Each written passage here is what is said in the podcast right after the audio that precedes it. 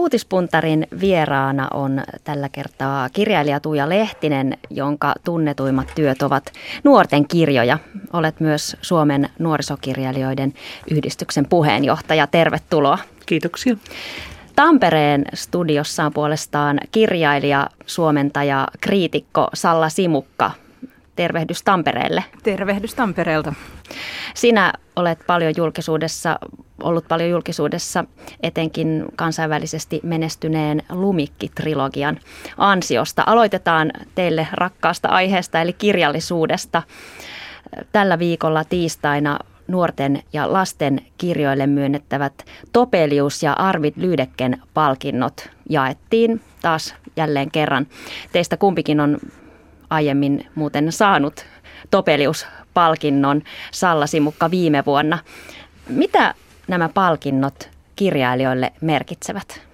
No tietysti nämä Topelius ja Larvin Lydecken ovat hyvin vanhoja palkintoja ja meillä yhdistyksen mukaan on sinä aina valittu hyvin asiantuntija ihmisiä raatiin. Eli palkintoja arvostetaan minun mielestä sen takia paljon, että siihen on ihmiset paneutuneet tähän lajiin. Ja nyt kun viimeksi juuri katsoin tiistaina, kun Johanna Hulkko ja Jyri Paretskoi sai sen, niin kumpikin oli hyvin liikuttunut ja otettu tästä palkinnosta ja he pitivät kauniit puheet siitä. Eli kyllä kirjailija arvostaa palkintoja ja toivoo tietysti, että saisi vähän näkyvyyttä niille ja ehkä lisää töitä. Mutta Salla, sä oot tuoreena saanut tämän palkinnon, niin kerro sinä omista tunnelmistasi. Joo, tosiaan sain viime vuonna jäljellä ja toisaalla kirjaparista tämän Topeliuspalkinnon. Ja muistan, että ajattelin kyllä, että tämä on nyt todella hieno juttu. Oikeastaan just varsinkin sen takia, että Topeliuspalkinto on Suomen ainut juuri nuorten kirjallisuudelle jaettava palkinto. Et jos me ajatellaan Finlandia junioria, joka puolestaan on palkinto, joka annetaan sekä lasten että nuorten kirjallisuudelle ja siellä on kaikki mahdolliset kirjallisuuden lajit oikeastaan ihan tuolta niin kuin lasten katselukirjoista sitten nuorten aikuisten romaaneihin saakka. Niin mun mielestä näissä Topelius ja Arvid Lyydekkeen palkinnoissa on erityisen hienoa myös juuri se, että siinä on jaoteltu erikseen nuorten kirjallisuus ja lasten kirjallisuus. Ja täytyy sanoa, että kyllä se tuntuu todella, todella hyvältä. Ja tarkoitushan on tietysti, tämähän on siis Suomen nuorisokirjailijoiden myöntämätä nämä kummatkin palkinnot. Tarkoitus on tietysti tuoda esille näitä lasten ja nuorten kirjoja, nostaa sitä arvostusta? Kyllä meillä on niin aina viisi ehdokasta kummastakin lajista on etukäteen nimetty ja näistä sitten tämä asiantuntijaraati päättää nämä palkinnon saajat. Ja, ja todellakin tämä Topelius on 46 vuonna perustettu, eli ei nyt ihan vielä sataa vuotta ole, mutta hyvin arvostettu palkinto. Tällä viikolla valittiin juhlavassa gaalassa vuoden urheilija. Pitäisikö teidän mielestänne valita myös vuoden kirjailija? Ja en kyllä oikein usko siihen, koska kirjallisuuden lajia on niin monta, että kenet sieltä ottaisi. Niin kuin Salla äsken sanoi, että juniorissa on mukana kaikki suurin piirtein tietokirjoista runoihin ja räppeihin, niin ei, ei tämmöistä valintaa voi oikein tehdä. Ei minun mielestä. En mä tiedä, että toisaalta, että olisiko siitä niin kuin hyötyä tai haittaa sen kummempi, että valittaisi vuoden kirjailija. Sinänsä mä monesti ajattelen näitä erilaisia palkintoja ja arvonimityksiä ja tunnustuksia sillä tavalla, että, että kaikkein parhaaltahan ne yleensä tuntuu juuri siitä, joka sen palkinnon tai tunnustuksen saa. Mutta totta kai välillä tulee semmoinen olo, että riittääkö näille kaikille sitten välttämättä enää mediahuomiota, joka kuitenkin on se toinen tärkeä asia siinä. Ja varsinkin just lasten ja nuorten kirjallisuuden kohdalla, kun se mediahuomio on välillä melko vähäistä, niin kaikki keinot tietysti, millä sitä mediahuomiota saisi lisättyä, ovat hyviä, mutta mä en tiedä, onko tämmöinen vuoden kirjailija nyt välttämättä se ensisijainen keino siihen. Niistä on hirveän vaikea arvioida, kun mä juuri mietin tätä Finlandia-palkintoja ja Finlandia junioriakin, että ne eroaa niin kuin esimerkiksi näistä meidän yhdistyksen palkinnosta siitä, että heti kun palkinto on annettu, niin palkinnon saaja alkaa kuulla mielessään tämä Frederikin vanhan biisin, että tahdon takoa sun markkinaa rakoa. Eli siellä panostetaan hirveästi tämmöiseen medianäkyvyyteen ja se tosiaan, että riittääkö sitä kaikille, niin en minäkään oikein tahdo siihen uskoa. Palkittu suomentaja Liisa Ryömä valitteli tällä viikolla Yle Uutisissa, että Suomessa kirjallisuuden kääntäjät elävät köyhyysrajalla. Palkkiot ovat liian pieniä elämiseen. Salla Simukka, olet suomentanut romaaneja ja näytelmiä. Mitä sinä ajattelet tästä Ryömän kommentista ulostulosta? Liisa Ryömä puhuu täysin asiaa ja koska palkkiot on ollut varmasti oikeastaan ihan aina jo melko pieniä ja sitten ongelma on ollut myös se, että ne eivät ole nousseet edes inflaation verran viime vuosina. Eli käytännössä kääntäjä saa tällä hetkellä heikompaa palkkaa kuin mitä hän on saanut esimerkiksi 80-luvulla tai 90-luvulla. Ja tämä on aika kestämätön tilanne, jos me ajatellaan kuitenkin sitä, että, että meille Suomessa on tärkeää, että tulee laadukasta, korkeatasoista ulkomaista kaunokirjallisuutta meille suomalaisille hyvällä suomen kielellä luettavaksi. Jos me ajetaan kääntäjien tilanne niin heikoksi kuin mitä se on ajettu, niin eihän, eihän kohta kukaan halua enää kääntää kaunokirjallisuutta. Ja sitten me ollaan tilanteessa, että mitä meillä on jäljellä, joku Google-kääntäjä. No senpä kanssa onkin kauhean kiva lukea jotain niin kuin esimerkiksi ulkomaisen kaunokirjallisuuden klassikoita. Niin ja työ, työ on aika vaativaa. Työ on todella vaativaa ja varsinkin se, että mitä mitä kaunokirjallisesti kunnianhimoisemmasta tekstistä on kyse, se vie aikaa ja sille pitäisi olla aikaa. Että siitäkään ei tule yhtään mitään, että kääntäjät, mä tiedän, että kääntäjät tekee ihan järjettömän pitkää päivää, ne tekee yötä myöten töitä ja toisaalta myös, että he tekee, tekee töitä monesti aika järjettömissä aikatauluissa kustantamoiden puolelta tulee aika kovia vaatimuksia myös kääntäjille. Esimerkiksi just siinä, että kuinka nopeasti joku teos pitäisi saada sitten Suomen kirjallisuusmarkkinoille. Ja mun mielestä kuitenkin oikeasti keskeistä olisi se, että me saataisiin ne kirjat hyvällä loistavalla suomen kielellä, jolloin siihen pitäisi käyttää sitä aikaa tarpeeksi paljon. Te olette kum, kummatkin kirjailijoita. Elääkö Suomessa kirjoittamalla lasten ja nuorten kirjoja? No ehkä vaikea pelkästään niitä kirjoittamalla on elää, että kyllä niin kuin minunkin tuotantoon kuuluu aikuiskirjoja, eli monipuolisesti joutuu kirjoittamaan. Ja lisäksi moni kirjailija kirjoittaa tai tekee toimittajan työtä, kirjoittaa juttuja, pakinoita, avustaa erilaisia lehtiä. Eli jos ei sitten ole jotain ihan muuta virallista ammattia, niin joutuu kyllä tekemään sitä sun tätä.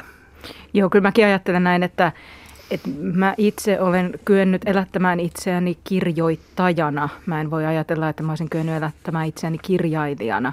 Et tekemällä paljon erityyppisiä kirjoittamisen ja kirjallisuuden alan töitä on jonkunnäköinen mahdollisuus saada elantonsa, mutta ihan pelkästään sillä, että kirjoittaisi lasten ja nuorten kirjoja on Suomessa kyllä todella, todella vaikea tulla toimeen.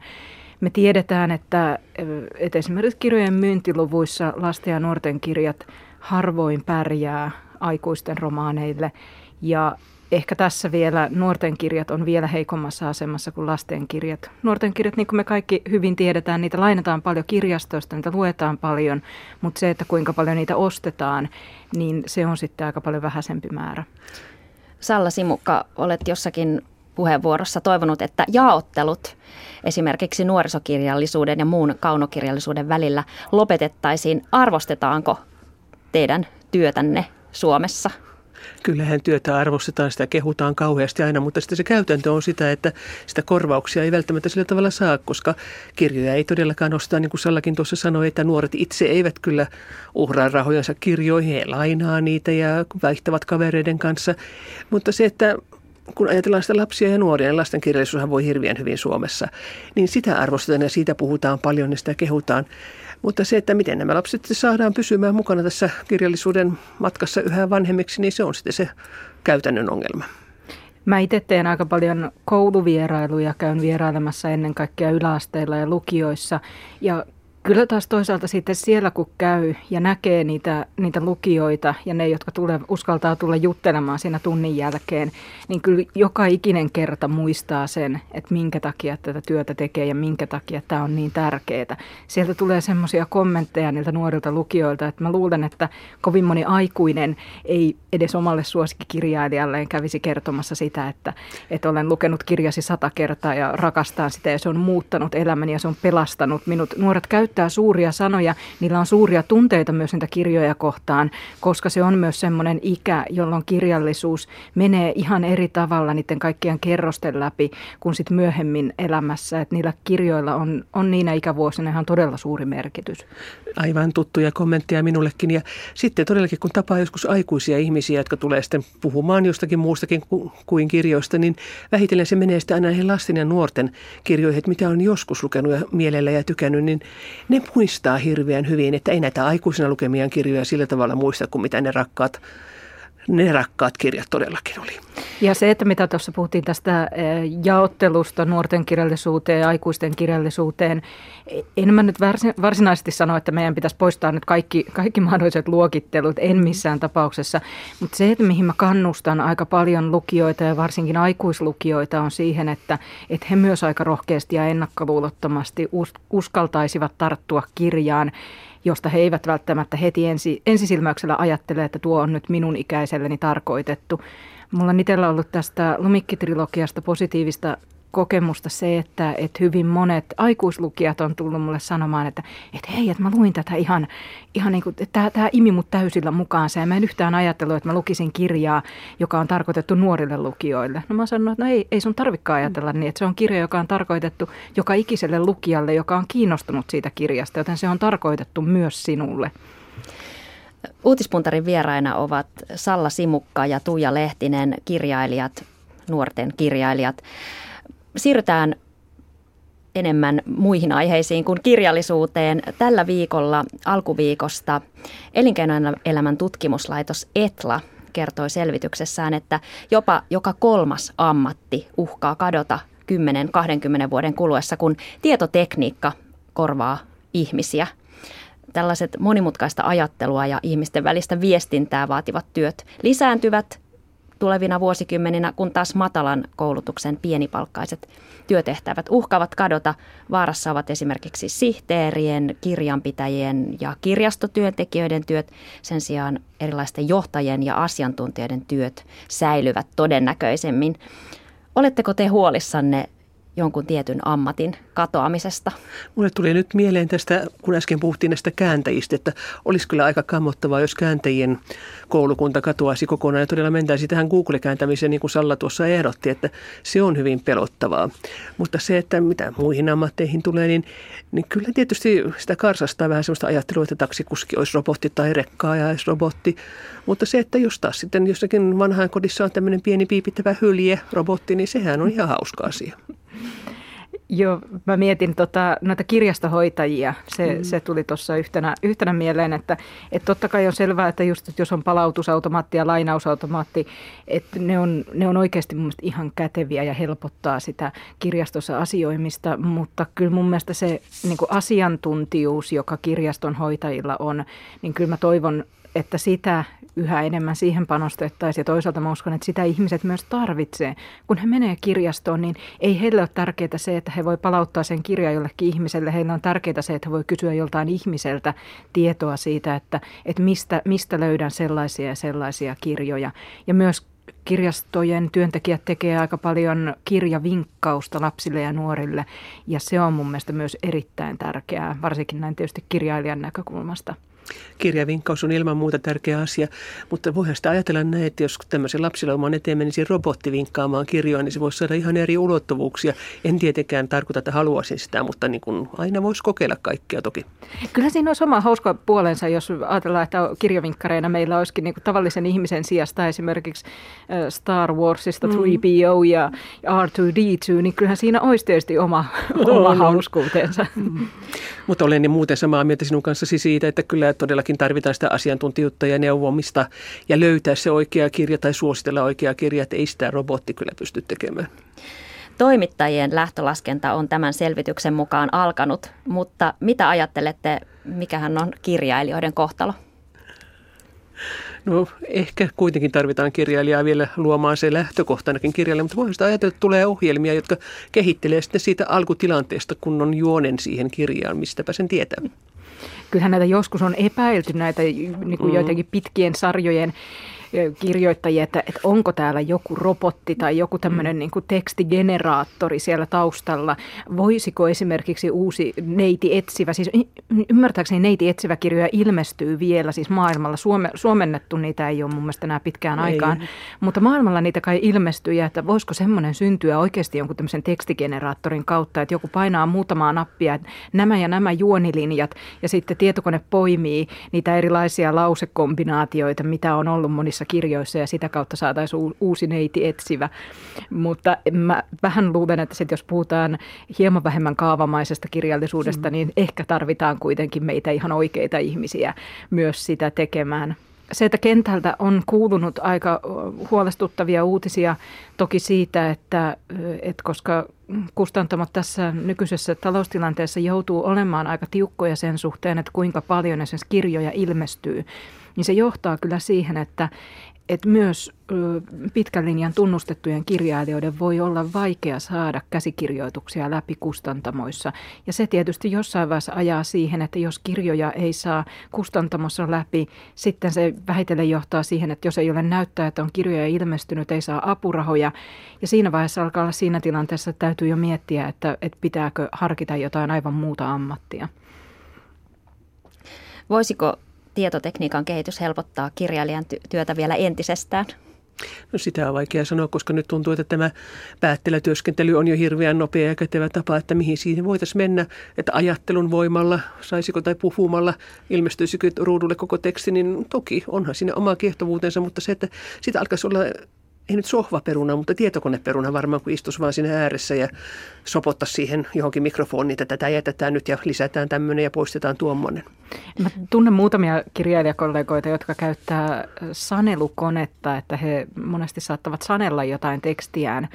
Ja itse asiassa mä luulen, että, että osa heistä voisi pitääkin siitä, että sitten se saneltu teksti, että se muodostuisi myös suoraan tekstitiedostoksi, jota voisi sen jälkeen editoida sitten. Kuka tietää, mitä tulevaisuus tuo tulle, tullessaan.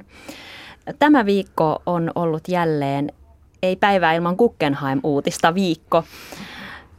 Guggenheim-säätiö sai tonttivarauksen arkkitehtikilpailulle Helsingistä ja siitä hän syntyy jälleen melkoinen soppa tämän arkkitehtikilpailun rahoittamisesta. Vielä keskiviikkona näytti siltä, että työ- ja elinkeinoministeriö lähtisi mukaan rahoittamaan arkkitehtikilpailua kunnes Guggenheim-säätiö veti hakemuksensa pois poliittisen painostuksen takia. Seuraatteko te tätä Guggenheim-museohanketta? No kyllä mä olen sitä seurannut tietenkin, koska käyn hirveän mielelläni katsomassa erilaisia taidenäyttelyitä ja mitä enemmän museoita, sen enemmän valinnanvaraa tietenkin on. Mutta se, että tässä Guggenheimissa on kyllä niin monenlaisia piirteitä, että niin kuin on tullut mieleen, että onko se ihan järkevää kaikkea toteuttaa, mitä siinä haluttaisiin toteuttaa. Joo, mä olen aivan samaa mieltä kuin, kuin Tuija Lehtinen tästä, että en tiedä, onko, onko Guggenheim nyt välttämättä se tapa, jolla me esimerkiksi saataisiin lisättyä Suomessa taidenäyttelyiden määrää. Musta tuntuu, että Guggenheimissa yksi ongelma on se, että kun aika paljon nykyään puhutaan puhutaan siitä, että säästetään seinistä, joka kuulostaa tietysti aina yleensä jotenkin hyvältä, että okei, no jos on, on vaihtoehdot, että säästetään niin kuin seinien sisällöstä vai säästetäänkö seinistä, niin okei, säästetään sitten seinistä. Toki se käytännössä yleensä tarkoittaa esimerkiksi sitä, että lakkautetaan pieniä sivukirjastoja tai, tai pieniä kyläkouluja, mutta tässä Guggenheimista taas tuntuu siltä, että tässä todellakaan ei säästetä seinistä, vaan juuri ne seinät on se keskeisin asia, se rakennus. Ja sitten sen jälkeen aletaan ihmetellä sitä, että no mitä sisältöä me sinne mahdollisesti saataisiin. Ja se, mitä minä en oikein jaksa ymmärtää, on tässä tämä vuosittainen lisenssimaksu, 23 miljoonaa, joka siinä pitäisi maksaa sitten Kukkenheimille joka vuosi. Ja mä mieluummin kyllä käyttäisin se vaikka sanastolle, joka maksaa kirjailijoille ja kääntiille korvauksia kirjastolainoista, että kyllä rahanreikiä on enemmänkin kuin tämä taidemuseo. Tai esimerkiksi apurahoina kuvatai- mm. kotimaisille kuvataiteilijoille. Kyllä kaikkihan on tässä hankkeessa edelleen auki myös nämä lisenssimaksut tietenkin. Tämän aamun Helsingin Sanomien pilapiirroksessa virallisen näköinen mies hahmo näyttää tätä Etelä-Satamaan varattua tonttia ja sanoo, että tähän rakennamme museon, joka esittelee Guggenheim-museon vaiheita. Ö, saisiko mielestänne tästä hankkeesta kaikki ne mutkineen aineksia kirjaan. Onko yllättäviä käänteitä tarpeeksi?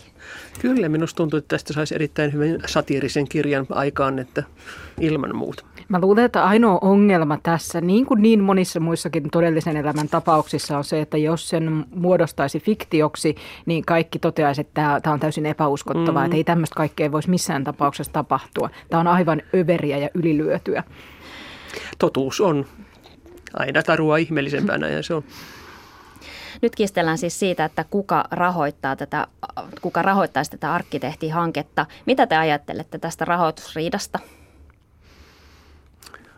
Se on paljon melua jostakin, mutta tuota se, että en osaa sanoa sen tarkemmin kyllä. Kyllä mä ehkä näkisin, että, että yksityisiltä rahoittajilta olisi hyvä, jos saata, mm. saata se rahoitus siihen, mm. että, että juuri sen takia, että tässä hankkeessa on niin paljon, niin paljon niitä kysymysmerkkejä, niin paljon sitä sellaista, mistä ei vielä tiedetä, että, että tuleeko kaikki ne investoinnit, satsaukset lopulta maksamaan itsensä, itsensä takaisin ja missä vaiheessa, niin kyllä mä ehkä näkisin, että valtiolla on keskeisempiä ja tärkeämpiä menoreikiä tällä hetkellä. Miten te uskotte kaikista mielipiteistä huolimatta, että tämä museon käy? Tämähän on pompahtanut tämä hanke aina vaan uudelleen agendalle. Se on kuin kumipallo. Mutta tuota, miten se sitten loppujen lopuksi käy, niin vaikea sitten on ennustaa. Ja minä niin kuin miettinyt sitä, että mistä se tosiaan kaikki löydetään ne vieraat, katsojat sinne näyttelyihin. Että se on niin hirveän isoja sum, määriä, mitä sinne povataan ihmisiä, että ei ne nyt Ruotsin laivoilta ainakaan kaikki tule. Mä vähän luulen, että 20 vuoden kuluttua keskustellaan siitä, että no miten, miten se Guggenheim, että sitä nyt on tässä Suomeen suunniteltu, että voi olla, että se on hanke, joka, joka ehkä ei toteudu nyt, sitten sitä voidaan viritellä taas jossain vaiheessa uudestaan. Ja sitten mä luulen, että, että vaikuttaa aika paljon se, että miten noi museot maailmalla, muut Guggenheim-museot, että mitä niissä tulee tapahtumaan tässä lähivuosien aikana. Mä uskon, että sillä on aika suuri vaikutus myös tähän. Jatketaan uutispuntaria aivan kohta. Vieraana ovat siis Tuija Lehtinen ja Salla Simukka kirjailijat, mutta nyt yksi liikennetiedote.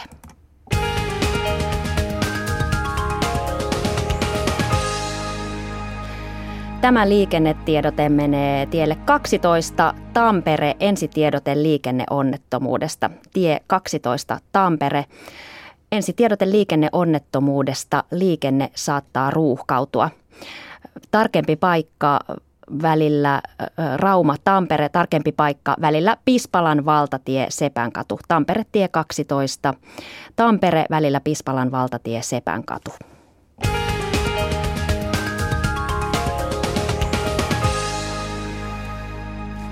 Ja nyt jatkamme ajantasan uutispuntaria. Tällä viikolla on puhuttu paljon myös Suomen henkisestä tilasta, ilmapiiristä. Pääministeri Jyrki Katainen sanoi maanantaina taas kerran, että Suomen henkinen ilmapiiri on liian kielteinen ja että kaikki uudet ideat ammutaan alas heti kättelystä, kättelyssä. Mitä mieltä olette? Onko Katainen oikeassa? Onko ilmapiiri muuttunut kielteisemmäksi? Salla Simukka, onko sinulla mielipidettä? No mm, en mä nyt oikeastaan tiedä, että onko ilmapiiri muuttunut yhtään sen kielteisemmäksi. Toki monesti on varmaan ihan tämmöinen yleismaailmallinen ilmiö, että silloin kun esimerkiksi taloudellinen tilanne on tiukka, niin ihmisillä on taipumusta tietynlaiseen protektionismiin ja silloin niin kuin suojellaan ennemmin sitä, mitä on, kuin välttämättä lähdetään katsomaan sit jotain uutta. Ja mun mielestä se on ihan ymmärrettävää, että, että silloin koetaan tarpe, tarke, tärkeäksi pitää kiinni niistä asioista, jotka on jo saavutettu ja jotka on hyvin.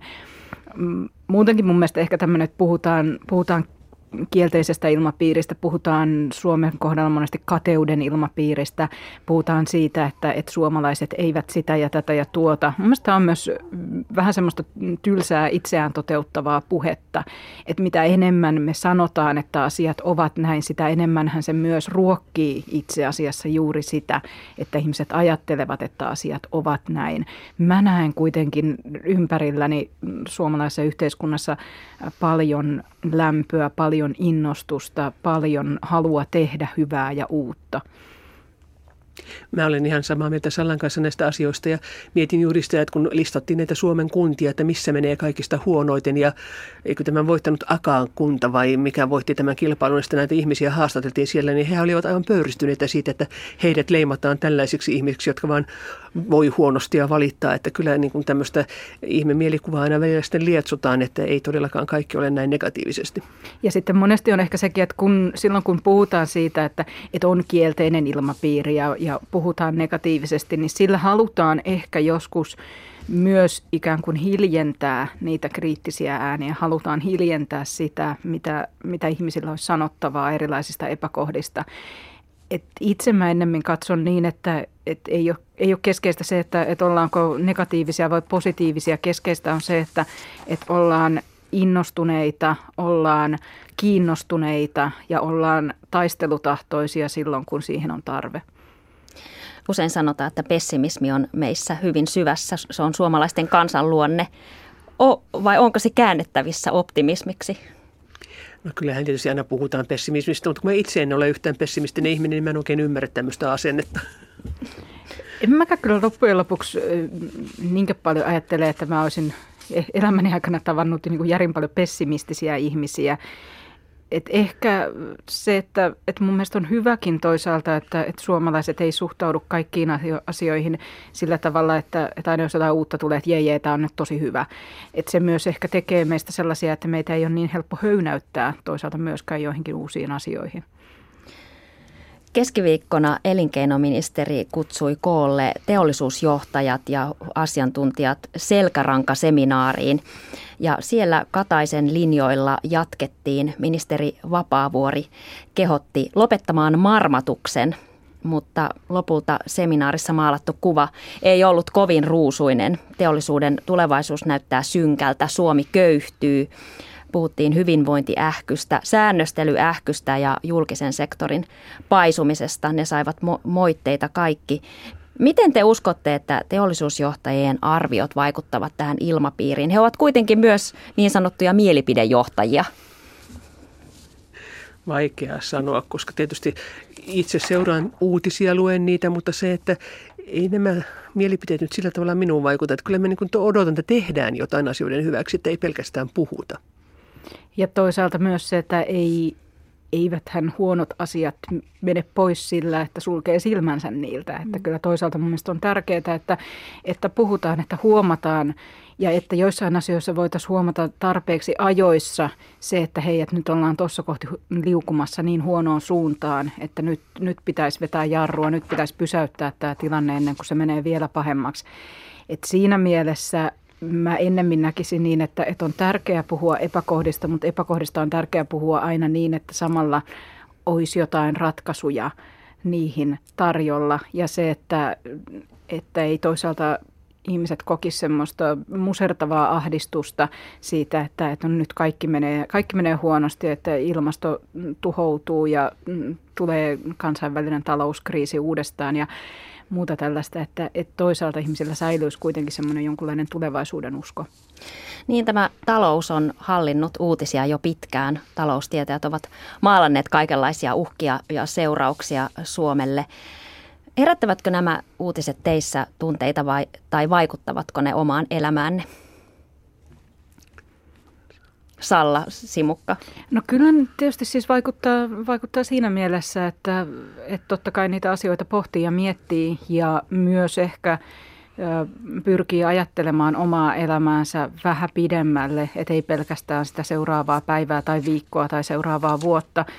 Jos ajattelee ihan tuommoisessa niin taloudellisessa mielessä, niin tietysti niin kun, kun meidät kirjailijat on myös luokiteltu yksityisyrittäjiksi, niin meidän on myös pakko yleensä ajatella sillä tavalla, että ei voi miettiä sitä, että no nyt tulee seuraavan kuun palkka ja sillä sitten eletään, vaan yleensä täytyy miettiä vähän pidemmälle ja täytyy olla jotain semmoista turvapuskuria. Ja kyllä mä kieltämättä joskus aika huolestuneena kuuntelen näitä tietoja esimerkiksi nuorista, suomalaista nuorista tai nuorista aikuisista, joiden taloustilanne on niin heikko, että esimerkiksi vaikka jääkaapin tai pesukoneen hajoaminen aiheuttaisi heille taloudellisen kriisin sellaisen, että, että kaikki suunnitelmat menee uusiksi sen kautta. Että tietysti näissä kohti miettii, että, että miten, miten sitä jotenkin ihmisten omaa talouden hallintaa saisi myös sellaiseksi, että, että tämän tyyppiset vastoinkäymiset ei romahduttaisi sitä täysin.